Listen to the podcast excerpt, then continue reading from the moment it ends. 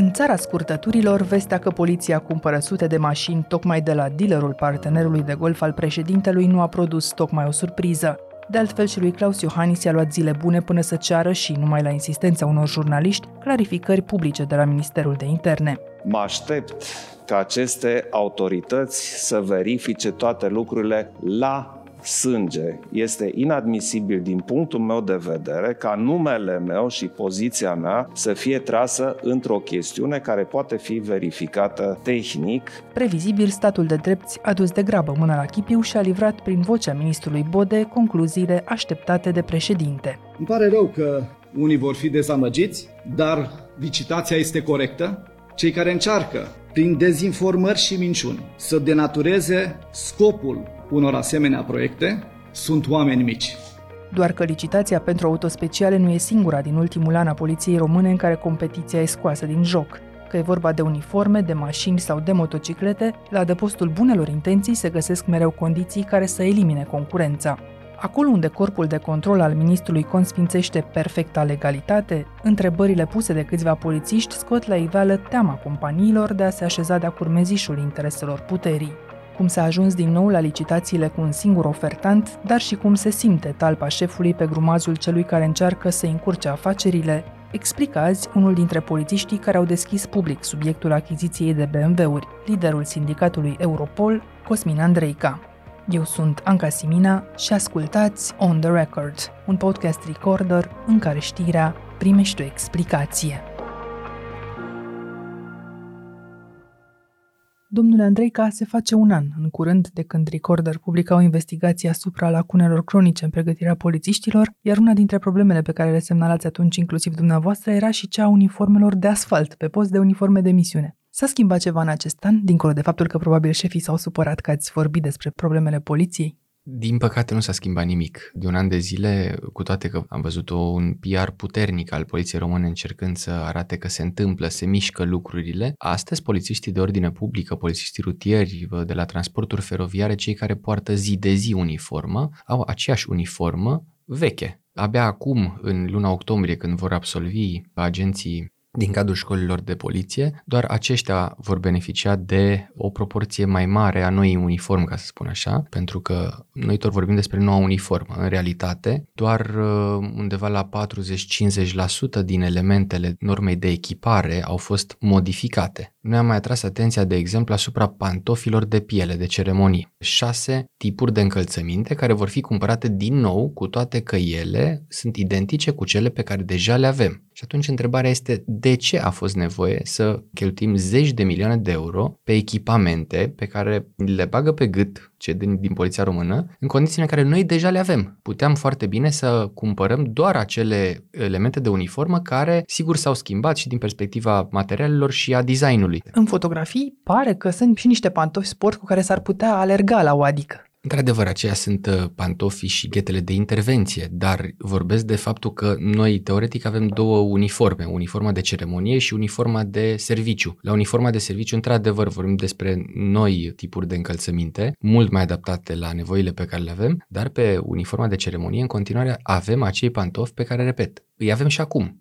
și mai primim încă un rând de șase perechi de încălțăminte doar pentru ca Poliția Română să cheltuie niște zeci de milioane de euro pentru aceste achiziții. E vorba de una dintre cele mai mari cheltuieli din istoria Poliției Române, 650 de milioane de lei împărțiți în mai multe licitații. Cum se face că majoritatea acestor licitații au, cum vedem, un singur ofertant? Pe de o parte, trebuie să vorbim și despre o condiție impusă de Poliția Română, și anume faptul că dacă există un licitator pentru un lot de echipamente, nu poate participa la un alt lot. Așadar, cine vrea să facă hainele de polițist, nu poate să facă și bocancii? De exemplu, da. Pe de altă parte, noi am încercat să identificăm alte companii, alte firme, pentru că România este cunoscută, mai ales în zona de producție de haine și încălțăminte. Și atunci a fost o curiozitate a noastră să aflăm de ce nu participă la astfel de licitații. Iar când am pus întrebări acestor companii, am avut două răspunsuri care s-au repetat Primul răspuns a fost că nu ne punem cu statul și cu firmele statului și în al doilea rând au spus că este prea obositor să ții pasul cu acele specificații tehnice și condiții care de fapt sunt realizate doar uh, cu scopul de a descuraja participanții la asemenea licitații. Competiția adevărată, din care se rezulte și calitate și preț bun. Competiția adevărată, exact. Ei, cineva totuși s-a sacrificat La întrebarea cine va îmbrăca de data asta poliția română, a răspuns zilele trecute Europa Liberă, unul dintre cele mai mari contracte a ajuns la o croitorie din Gara de Nord, pe a cărei firmă la intrare scrie chiar așa, producător confecții militare. Firma Monica Design aparține unui domn de 72 de ani, luptător cu rol determinant la Revoluție. Nu ați lucrat în poliția română în anii 90? N-am lucrat, n-am lucrat niciodată. Sunt croitor de,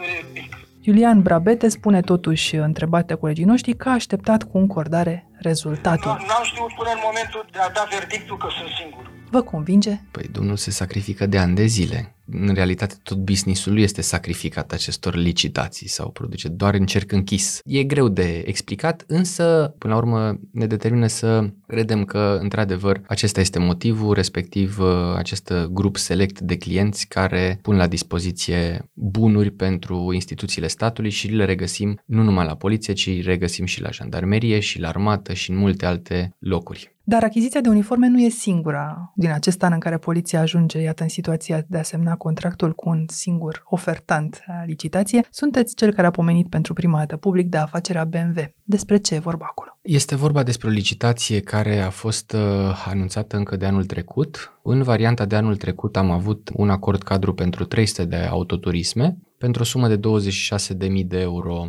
fără TVA. La acel moment nu s-a înscris nicio companie, niciun dealer, fără să știm exact care au fost motivele. Prima încercare, primul eșec. Ulterior am încercat noi să identificăm care sunt motivele, pentru că și noi aveam interesul ca această licitație să se întâmple. Colegii de la structurile poliției rutiere au beneficiat ultima dată de autospeciale de mare viteză în 2001, când au fost cumpărate autoturisme Volkswagen Passat Combi. Și atunci, la acel moment, mulți dintre producători au spus că dincolo de preț, sunt specificațiile tehnice care i-au împiedicat să participe. Se cereau detalii pe care nu toată lumea le putea îndeplini. Da. da? Și se face totuși a doua încercare. Învață statul ceva la a doua licitație, ce schimbă? La a doua licitație rămân exact aceleași condiții tehnice, prețul oferit este mai mare, de 33.000 de euro, și se mărește cantitatea, de la 300 la 600 de bucăți. Deci vino producătorule că vom cumpăra dublu și la un preț mai mare, cu aceleași condiții tehnice. La această licitație am constatat că a existat un singur ofertant, lucru care nouă ni s-a părut cel puțin dubios în condițiile pieței actuale. După licitație am contactat doi sau trei producători de autoturisme și dealer de autoturisme și ne-am dat seama că este vorba de omerta în realitate. Nimeni nu a vrut să spună nimic. Cu multă greutate și apăsare, unul dintre dealer ne-a spus că nu vrea să comenteze, chiar dacă ar avea câteva obiecții de făcut. Este conștient că dacă va ieși public, mai mult ca sigur că soarta companiei pentru viitoarele licitații va fi periclitată și atunci nu dorește să-și pună în pericol uh, businessul uh, făcând diverse afirmații. Inițial am crezut că am sunat noi niște persoane care, nu știu, Fricoase. Nu fricoase nu le-am nimerit noi, ca să spun așa. Însă ulterior am uh, luat legătura și cu jurnaliști să întrebăm dacă cumva ei la rândul lor, prin propriile surse, au încercat să obțină niște reacții din partea uh-huh. altor dealeri și producători. Surprinderea noastră a fost că răspunsul era similar. Le este frică să comenteze, tocmai pentru ca ulterior să nu suporte niște consecințe, repercusiuni pentru eventuale observații, obiecții și așa mai departe. Colegii de la G4 Media au obținut zilele trecute o reacție de la Alfa Romeo, unul dintre dealerii despre care poliția a sugerat că ar fi putut să participe la licitație, dar n-a făcut-o. Spune însă compania că n-ar fi putut să participe pentru că nu se încadra în aceste condiții niciun model pe care îl avea. Într-adevăr a fost indicat un model din uh, catalogul lor, însă acel model în primul rând costa 58.000 de euro și nu se potrivea specificațiilor tehnice ale caietului de sarci. Care sunt aceste condiții de nu le putea îndeplini aproape nimeni. În primul rând se solicita o cutie automată de viteză de 8 plus 1. Apoi se vorbește despre garda la sol sau despre alte specificații ce vizează anumite dimensiuni în care nu se încadrau. E prea înaltă, e prea joasă. Da, și de asemenea o altă nemulțumire a noastră a fost lipsa dotărilor, adică tu dacă știi din start că trebuie să cumperi 600 de unități pentru poliția rutieră, pentru că 300 dintre ele vor fi finanțate din fonduri europene printr-un proiect care vizează creșterea siguranței pe drumurile publice, de ce nu avem parte de dotările corespunzătoare pe care să le achiziționăm odată cu autoturism. Pentru că tot jurnaliștii de investigație au descoperit ulterior că în Polonia, exact în aceeași perioadă, S-au achiziționat 140 de astfel de autoturisme marca BMW, model uh, identic, seria 3, uh-huh. Mhm. care au costat cu 9000 de euro mai puțin decât cele din România,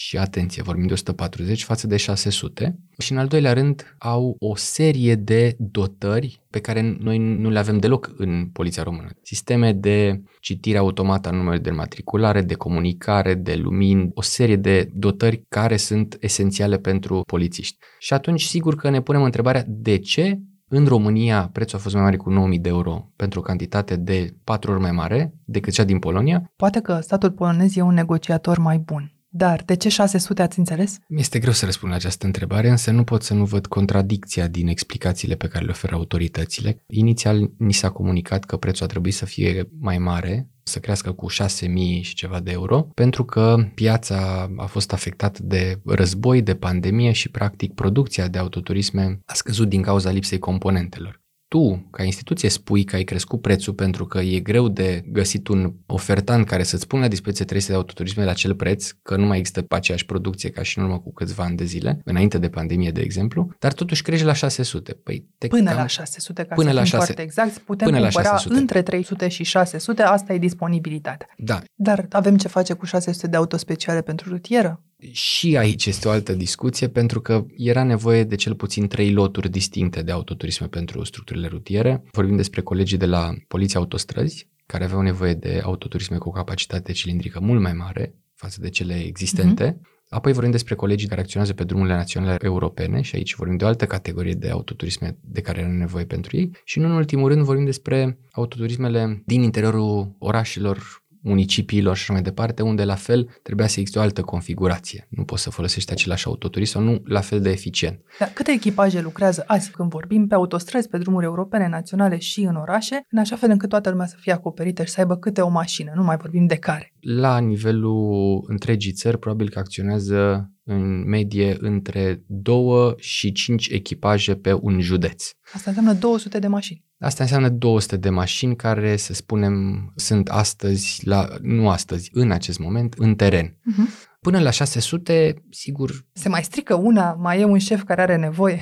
Da, am avut și astfel de situații și astfel de cazuri. Nu pot să spun că nu am avea nevoie, dar nici uh, probabil de 600 de autoturisme BMW. Credeți-mă că am ajuns în situația în care avem autoturisme în parcare și nu are cine să le conducă din cauza lipsei de personal. E greu de spus dacă asta e trist sau e de râs, însă s-au făcut instantaneu uh, bancuri pe tema asta. S-a constatat, desigur, că în România avem 1000 de kilometri de autostradă și foarte posibil vom avea 600 de autospeciale care să îi parcurgă în fiecare moment. Va fi bine. De ce credeți totuși că au tăcut polițiștii mai bine de jumătate de an în legătură cu subiectul ăsta?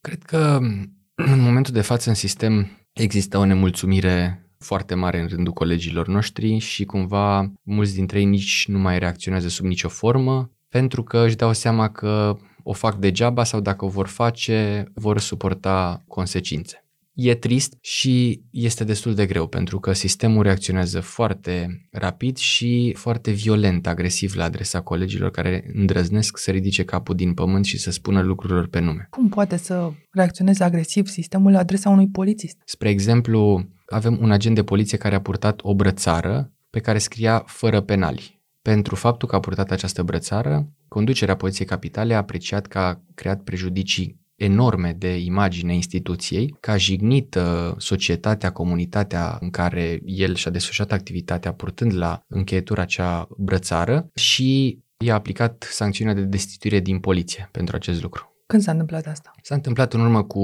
o lună și jumătate. Deci omul purta o brățară în timpul serviciului, da? Cu mesajul fără penal. El purta această brățară de peste trei ani de zile fără ca cineva să fi constatat că e o problemă. Și a devenit brusc o problemă Și a când... devenit o problemă brusc când a început să se sizeze abaterea ale unor superiori de-ai lui, care în mod preferențial acordau funcții nu pe principii de meritocrație, ci pe principii relaționale unor polițiști. Și atunci, în momentul în care a ridicat el problema și a criticat chestiuni ce țin de management, abia atunci au adus aminte cei din conducerea Poliției Capitalei că în urmă cu un an și șase luni a fost văzut purtând acea brățară și acum au apreciat că se impune aplicarea sancțiunii de destituire din poliție. Și spuneți că suntem în 2022 în situația în care se execută, să spunem, un coleg în public și ceilalți privesc și înțeleg lecția și atunci tac? Este, sub o formă sau alta, un exercițiu de forță pe care îl practică instituția. Dacă el a pățit acest lucru, pentru ceilalți va fi un model că dacă cumva vor critica și managementul sau vor îndrăzni să ridice capul din pământ, vor păți același lucru. Managementul sau licitațiile? Iată, pentru că sunt mai multe, avem motive să ne așteptăm și la un al treilea episod similar cu cele pe care le-am discutat odată cu licitația pentru motociclete, deja lansată de poliție. Mai mult ca sigur, pentru că în cazul motocicletelor chiar nu vom putea găsi niciun fel de critică la adresa acestei licitații pentru că se potrivesc mănușă specificațiile și practic aceeași firmă reprezintă cea mai mare companie care vinde astfel de motociclete în România. Automobile Bavaria e firma care a oferit actualului președinte mașini gratuit în campania electorală din 2014. Prietenia cu Michael Schmidt a domnului Iohannis este deja de notorietate. Au calculat colegii de la G4 Media și de la Europa Liberă câte contracte a câștigat cu statul Automobile Bavaria din 2015 și până azi. Grupul de firme al domnului Schmidt a câștigat contracte de aproximativ 150 de milioane de euro. Președintele pretinde totuși că știe cam cât știam și noi până acum. Și a fost nevoie ca jurnaliștii să-l însoțească departe la San Francisco ca să-i poată adresa această întrebare. Ma, despre prietenia cu mine pot să vă spun că nu a contat cu siguranță, iar informațiile mele despre această procedură sunt doar cele care au apărut pe sursele deschise, adică pe media. Președintele a pus uh, între domnia sa și această afacere cam aceeași distanță care e între București și, și San Francisco. Însă, pot să vă spun un lucru foarte clar. Dacă există suspiciuni, atunci avem suficiente autorități competente să verifice aceste lucruri. Cred că este evident pentru toată lumea că eu personal nu am nicio treabă cu această achiziție, dar dacă există, încă o dată, dacă există suspiciuni, atunci mă aștept la clarificări și cam foarte repede. Nu cred că s-a pus problema de o verificare, ci mai degrabă de o poziție, într-adevăr, după această declarație a președintelui României și la nivelul Ministerului Afacerilor Interne, a existat o rumoare puternică în rândul managementului, pentru că sub o formă sau alta trebuiau să spele imaginea președintelui și am văzut imediat după această declarație care a fost vineri, am văzut luni o desfășurare de forțe cum n-am mai văzut, printr-o conferință de presă organizată la nivelul Inspectoratului General Poliției Române, unde a participat toată conducerea, întreaga conducere a poliției române, lucru pe care, de exemplu, în alte situații, cum ar fi cazuri care au tulburat grav societatea, nu le-am văzut. N-am văzut în cazul Arad, n-am văzut în cazul Onești, n-am văzut în cazul Caracal. Dar dincolo de rumoarea creată acum la vârful instituției, s-a produs ceva? Nu s-a produs nimic, am mai văzut uh, ulterior la câteva zile, tot la fel cu titlul de joc de glezne, o declarație a ministrului uh, Bode care a spus că a trimis corpul de control la nivelul Inspectoratului General de Poliție Române pentru a verifica licitația. Licitația este corectă?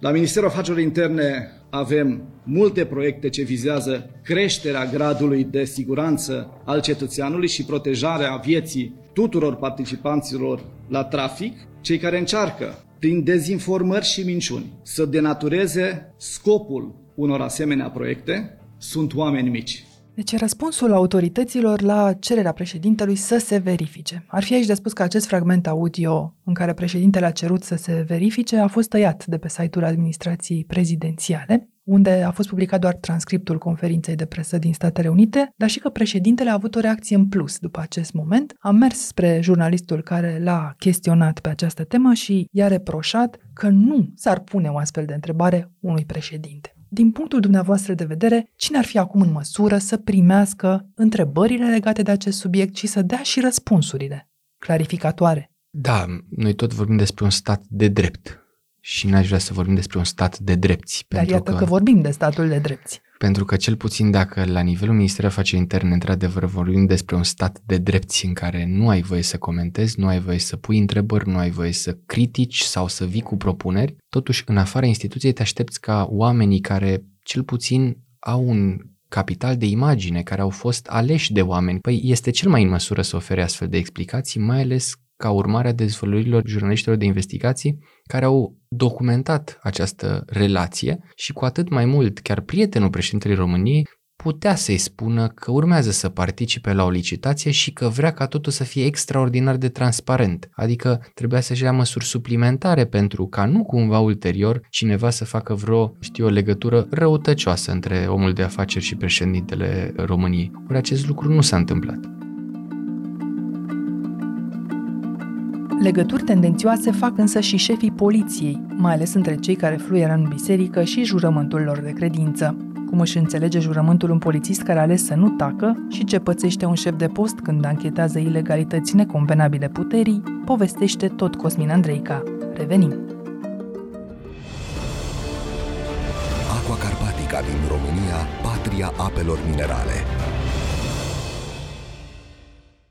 Indiferent cum se va termina, domnule Andreica, sunteți unul dintre primii care ați deschis acest uh, subiect public. Cum sperați atunci când l-ați deschis că se va termina? Ce sperați că se va întâmpla și ce s-a întâmplat în realitate? Speram ca cel puțin pentru viitor să nu mai avem parte de astfel de situații în care să ne batem joc de puținul buget pe care îl avem la dispoziție și să încercăm să facem în așa fel încât să obținem cele mai bune mijloace pe care să le oferim în dotarea colegilor, în așa fel încât ei să poată să-și facă treaba. Intuiesc aici că sperați la o trezire a conștiinței șefilor dumneavoastră, pentru că dacă ne uităm la cum a fost uh, primit subiectul în media, marile trusturi de presă au făcut toate eforturile să-l uh, omită și, practic, în 3-4 săptămâni, subiectul să fie îngropat. Cine să miște atunci lucrurile dacă opinia publică nu prea poate să pună presiune? Polițiștii din interior nu o fac le frică? Cine să o facă? Societatea pe rețelele sociale? E greu de spus cine să o facă.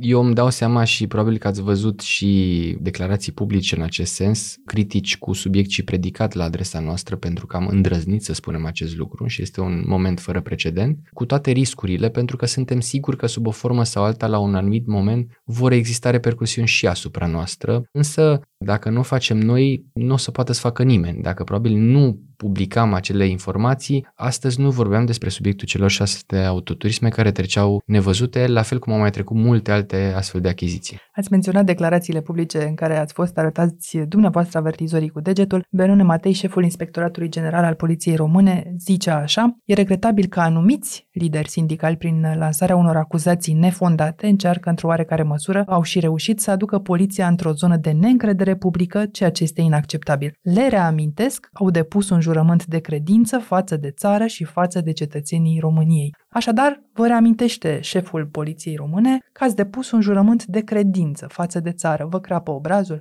Am depus un jurământ de credință față de țară pentru respectarea legilor și Constituției României. Noi n-am depus un jurământ pentru a acoperi sau pentru a gira afacerile interne ale unei instituții prejudiciu de imagine nu este din cauza noastră, ci este din cauza nenumăratelor situații în care atunci poate chiar n-au comunicat, acum au comunicat mai mult decât trebuie sau uh, degeaba, pentru că tot această conferință de presă a fost un fiasco. Haideți să reconstituim acest moment, dacă tot e de negăsit pe internet. Așadar, într-o zi de luni, întreaga conducere a Poliției Române se aliniază la pupitru, împreună cu câțiva lideri de sindicat. Cine mai e în sală în afară de șefime și de liderii de sindicat? Eu vă mărturisesc că informațiile cu privire la participanții la această conferință de presă le-am avut tot din partea jurnaliștilor care m-au abordat și mi-au zis ați fost cumva invitați la conferința de presă și am spus nu știam de existența ei, dar nu am fost invitați. Ok, se vorbește despre dumneavoastră și este total atipic. În timp ce dumneavoastră n-ați fost invitat, în sală sunt trei reprezentanți ai unor organizații sindicale care au fost aduși și care au interacționat cu noi, cu presa, să ne spună cât de bună este licitația și cum uh, aveți voi interese financiare, comerciale și de altă natură pentru a critica această licitație. Adică mi s-a părut fascinant să vedem acest scenariu în care noi suntem acuzați că avem interese economice sau financiare cu privire la această licitație. Unul dintre ei a și fost invitat la pupitru să spună că să lăsăm cârcotașii deoparte și să apreciem această licitație care este una benefică pentru polițiști. Cum s-a văzut în interior acest episod? Ar fi trebuit să creeze o forfotă. În interiorul poliției, uh, în realitate, nu a produs niciun fel de efect. Adică mulți uh, colegi au fost surprinși de modul acesta stângaci în care a încercat poliția română să își impună poziția referitoare la faptul că licitația s-a desfășurat în depline condiții de transparență și că totul este în regulă. Însă colegii nu au înțeles care a fost scopul și care a fost mesajul acestei conferințe de presă. S-a încheiat așa conferința de presă. La fiecare achiziție pe care a făcut-o poliția română, fie că vorbim de mașini, de armament, au existat contestatari care au aruncat în spațiul public informații false sau trunchiate, suspiciuni și teorii ale conspirației. De fiecare dată s-a dovedit contrarul acestor speculații, demonstrându-se legalitatea acestor achiziții. Așa e, ne îndreptățește trecutul să punem în dreptul celor care vorbesc alarme false și teorii ale conspirației și în dreptul celor care conduc transparență și bună credință?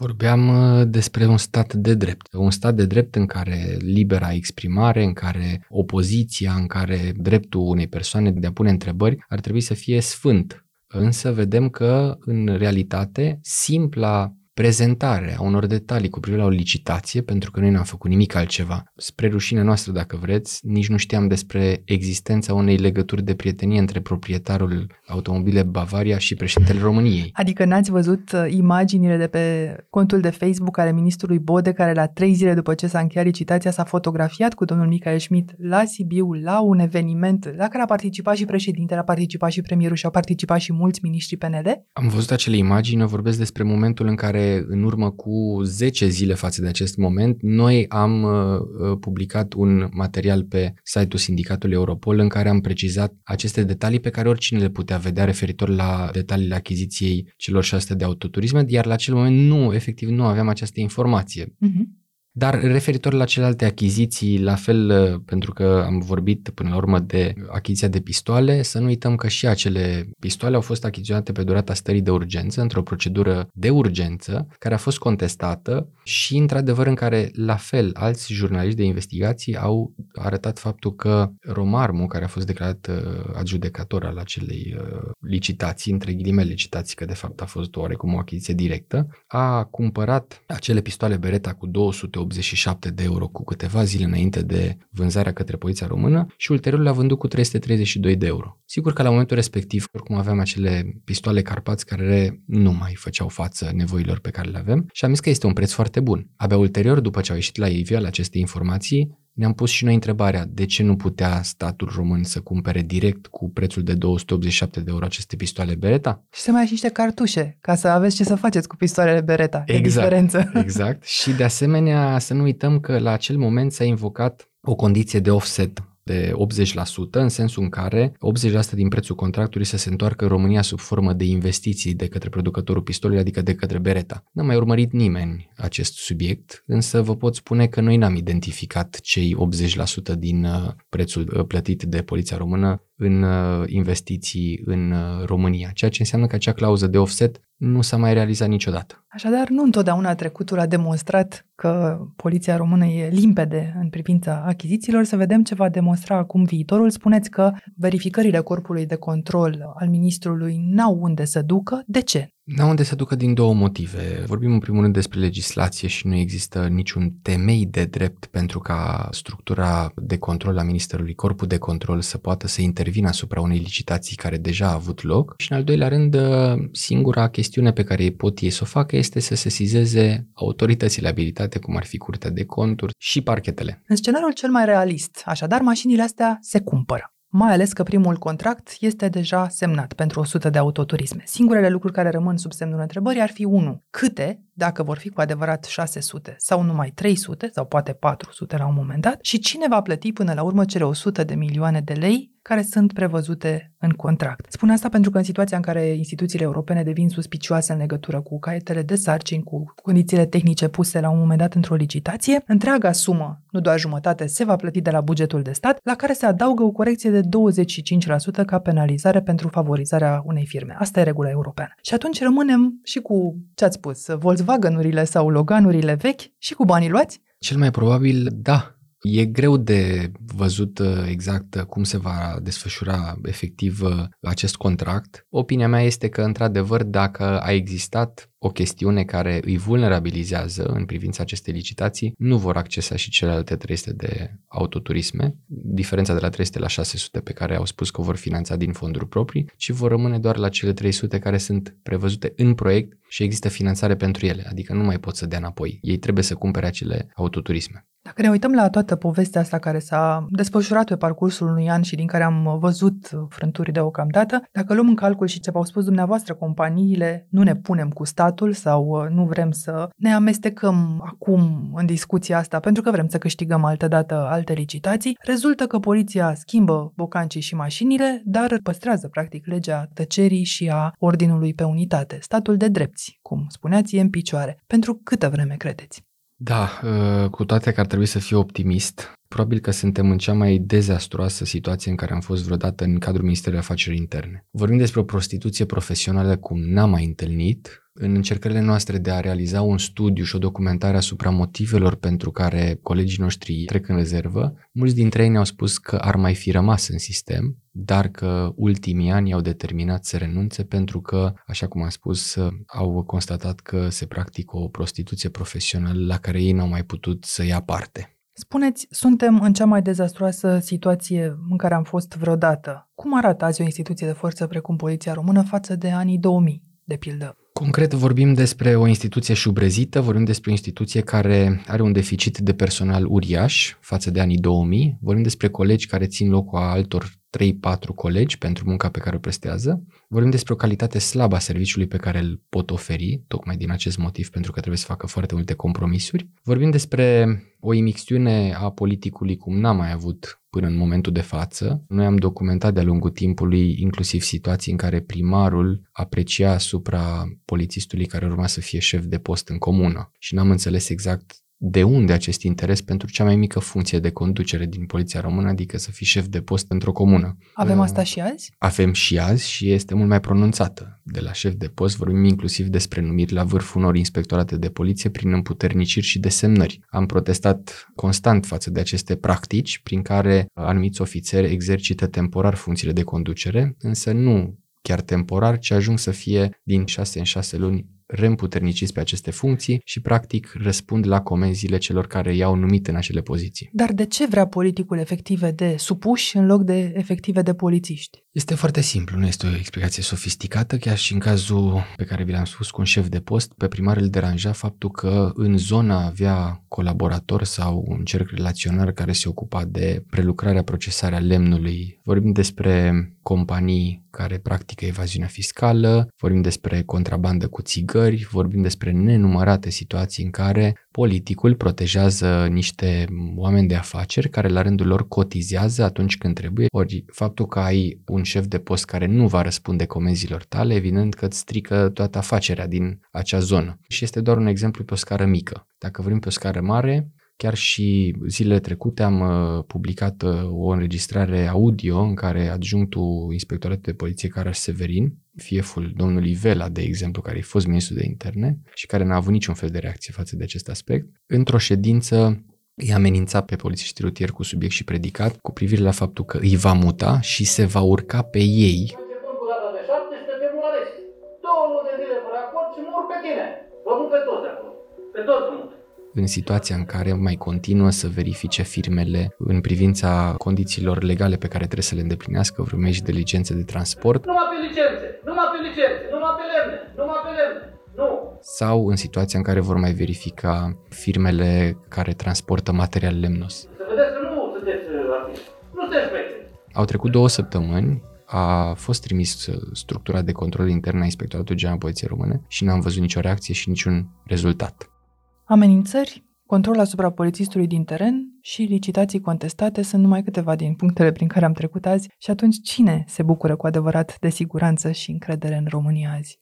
Îmi este greu să spun și o spun ca o părere personală. Cred că România este țara tuturor posibilităților și e păcat că e o țară frumoasă, însă până în momentul în care vei avea nevoie de două servicii, de servicii din zona sectorului de sănătate sau din zona sectorului de justiție și aici includem și poliția. Când ai de-a face cu cele două sisteme și când ai astfel de nevoi, este deja loterie curată. Nu se știe dacă intri într-un spital și mai ești viu de acolo și nu se știe dacă vei avea nevoie de poliție și te va ajuta poliția sau va avea capacitate operațională să te ajute. Îmi descrieți perdanții situației, dar există și oameni care ies bine din povestea asta? Sigur că există. Vedem oameni de afaceri neatinși de brațul legii, vedem oameni politici care reușesc să folosească instituțiile statului în interes personal și pentru bunăstarea personală și vedem că așa cum s-a întâmplat și după perioada crizei economice, ca să facem o mică comparație, când nouă ni se spunea că nu mai sunt bani, când au fost tăiate salariile cu 25% când au fost dați afară oameni din sistem, ne-am dat seama acum, după 10-12 ani, că în realitate bani existau, doar că erau sifonați de către oamenii politici de la acea vreme și vedem dosarele cu sute de milioane de euro deviate către interese personale și cercuri relaționale ale oamenilor politici de la acea vreme. Și cheia nu e la miniștrii care fac poze unii cu alții și toți cu oamenii de afaceri, ci e la polițiștii care ar trebui să vorbească mai mult, nu-i așa? Da, nu cred că există județ în care să nu avem parte de astfel de imixtiuni, de astfel de presiuni la adresa polițiștilor care încearcă să-și facă treaba și care ori nu sunt lăsați, ori sunt eliminați sau îndepărtați. Și atunci, evident că se complac în situație, li se reamintește că au rate la bancă, că au soție, că au copil și că mâine pot să fie delegați la 50 de kilometri de casă și atunci în condițiile acestea, sub o formă sau alta, sunt determinați să renunțe la vreo opoziție sau la vreo acțiune prin care să ia atitudine.